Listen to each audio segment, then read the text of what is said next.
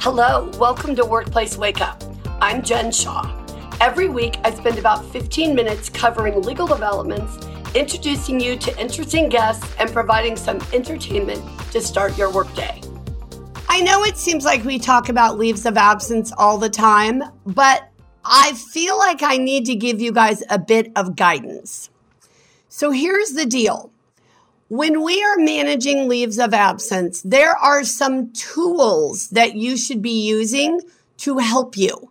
Obviously, everyone who listens to the podcast has a different situation, right? You may have enough employees to have to comply with the Family and Medical Leave Act, right? You need 50. Maybe you only have 10, so you have to comply with only the California Family Rights Act.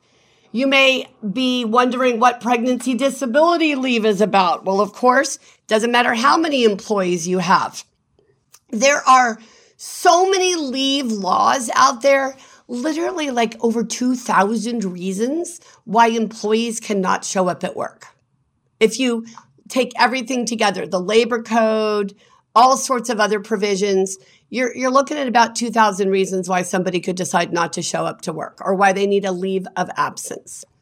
So my focus here this morning is to just help you with the very big picture, the 30,000 foot level of what do you need to get this done? How can you manage leaves of absence effectively? All right. So Number one thing you've got to do is assign someone internally to handle this job. Now, they may have many other hats to wear. I get that. But someone needs to be responsible for which leaves overlap which ones run concurrently, which ones don't run concurrently, whether they get benefits, whether they meet the eligibility requirements. You need at least a someone. You may need a team, depending on how many people you have in your workplace. But it is critical that somebody own this. I don't care if you have five employees and you barely have to comply with the California Family Rights Act. And many of the labor code provisions won't apply to you. You do have to comply with pregnancy disability leave, okay? But many other things won't matter. You still need a person to own it so that you know what letters are going out, what communications are being sent, what your policies say. All of those things are critical. So having somebody responsible internally is critical. Okay.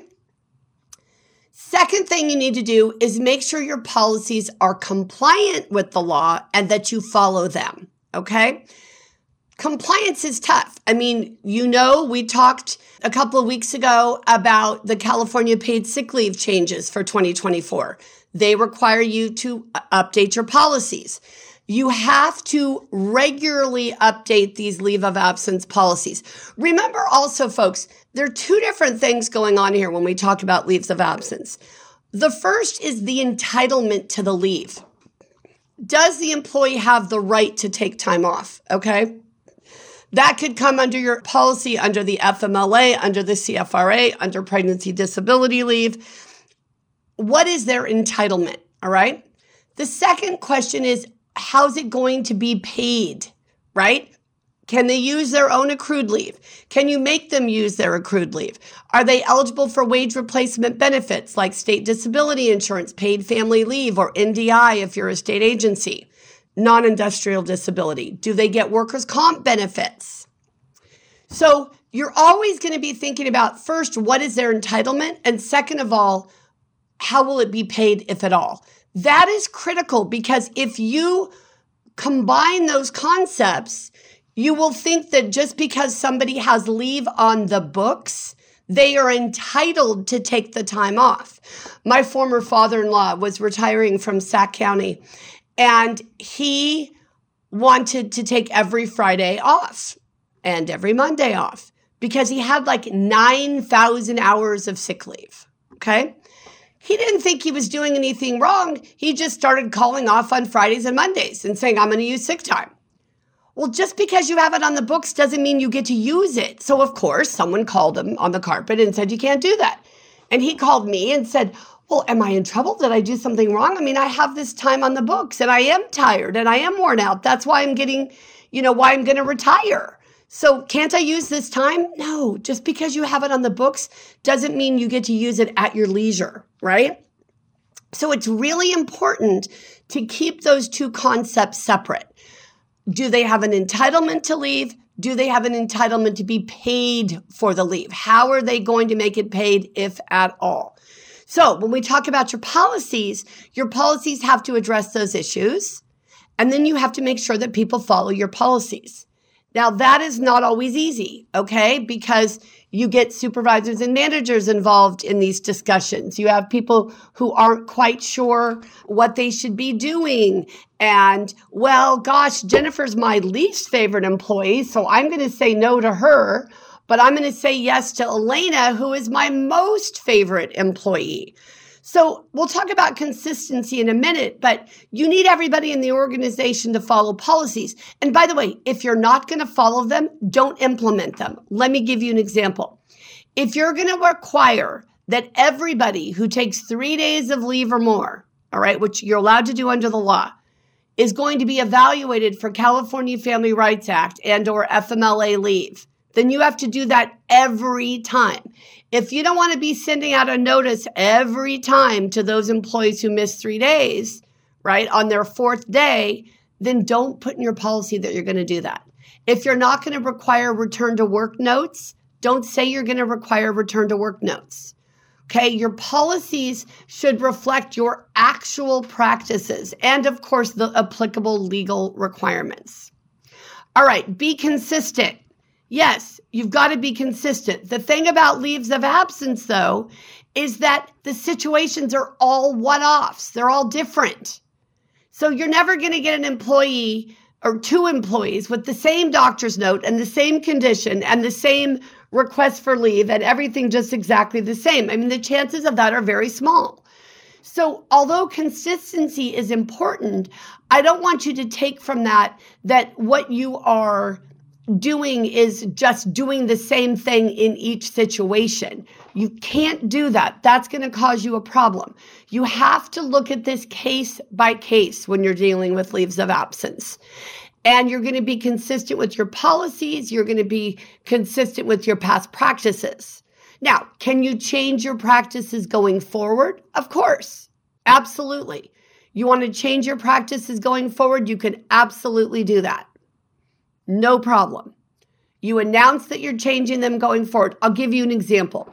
We have a number of clients who have been told by their workers' compensation carriers incorrectly, I might add, that they cannot deny a claimant a leave of absence. So if somebody has a pending workers' comp claim, the employer has to give them the leave of absence no matter what for as long as they want.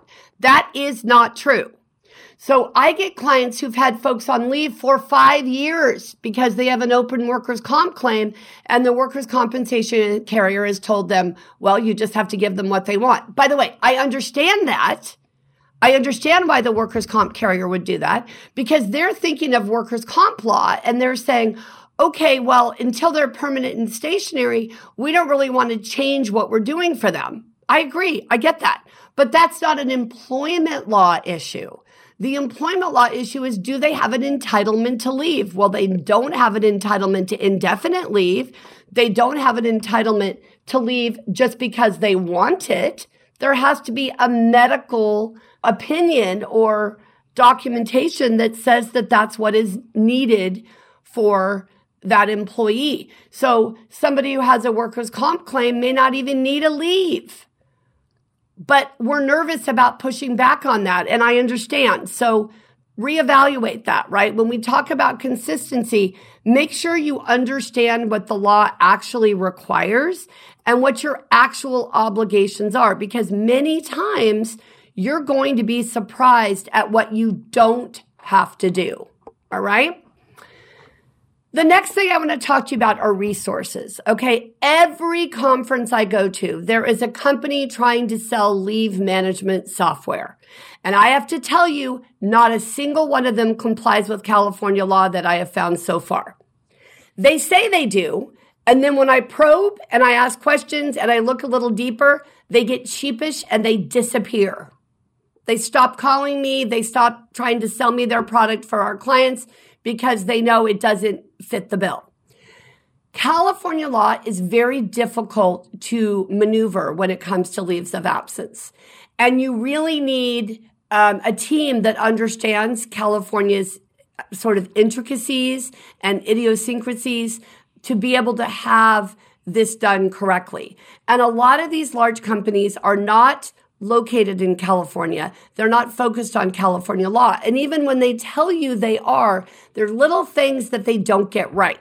So I want you to remember that phrase caveat emptor, buyer beware. You have to be really careful when you're selecting vendors for these kinds of services. I'm not saying there isn't a leave management company out there that does it right. I just haven't met them yet. So if you've got somebody you think is really good, shoot me an email because I'd love to check them out. You need to pick a company that's going to do it right.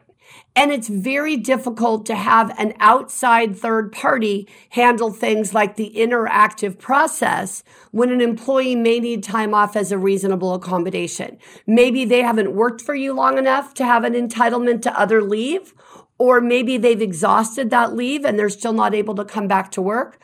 Whatever it may be, you're in a situation where you're going to be engaging in the interactive process with that employee. And if you're going to be doing that, you want to be doing that with someone internally. The letters they write won't make sense necessarily from a third party. Or you're going to have to give them templates and really limit the back and forth. So I have clients who do it with varying levels of success, but none of them are an A product, right? None of these companies can actually do what you can do internally. I know you're too busy.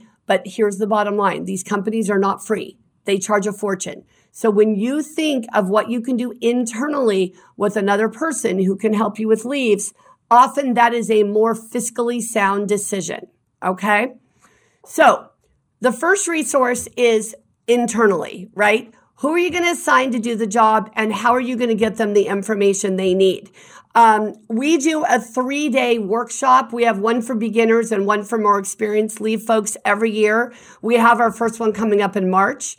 And we do three solid days of hypotheticals and rules and Q&A and FAQs and everything else to try to get people ready internally to handle these issues.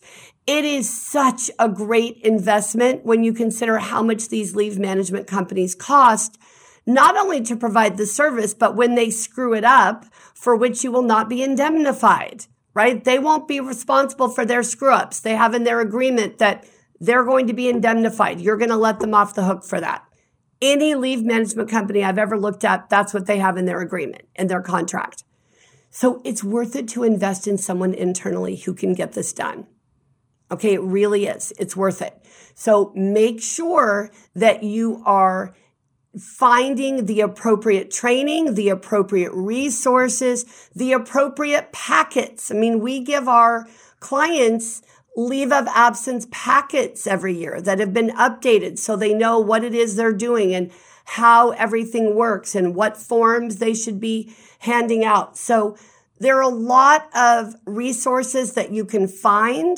We, of course, are not the only law firm that provides these services. Most law firms do. So Find the resources you need internally and externally. And don't close your eyes and plug your ears and hope it goes away. Leave management is always going to be an issue for us to deal with. So it's not the kind of thing that you're going to be able to just sort of leave it alone and hope that it solves itself. It's likely not going to do that. So we have to think about how are we going to set it up in our organization to ensure that we've got the right policies, we've got the right procedures, we're being consistent, we're using our resources. It takes time. It takes energy. And if your life is anything like mine, you get up at ridiculous hours in the morning, you go to bed at ridiculous hours in the evening, and you don't know where the whole day went. You can't believe that it's over and you didn't get more done. So these are things for you to think about, for you to consider, but you've got to find a way to manage leaves. Now that the California Family Rights Act applies when you only have five employees, if you've got five or more employees, you have got to get your leave house in order. So do what you need to do to prioritize that for this year. It will be a huge relief to you when everything is all fixed up and all your I's are dotted and all your T's are crossed. All right. Thank you so much for joining us, everyone.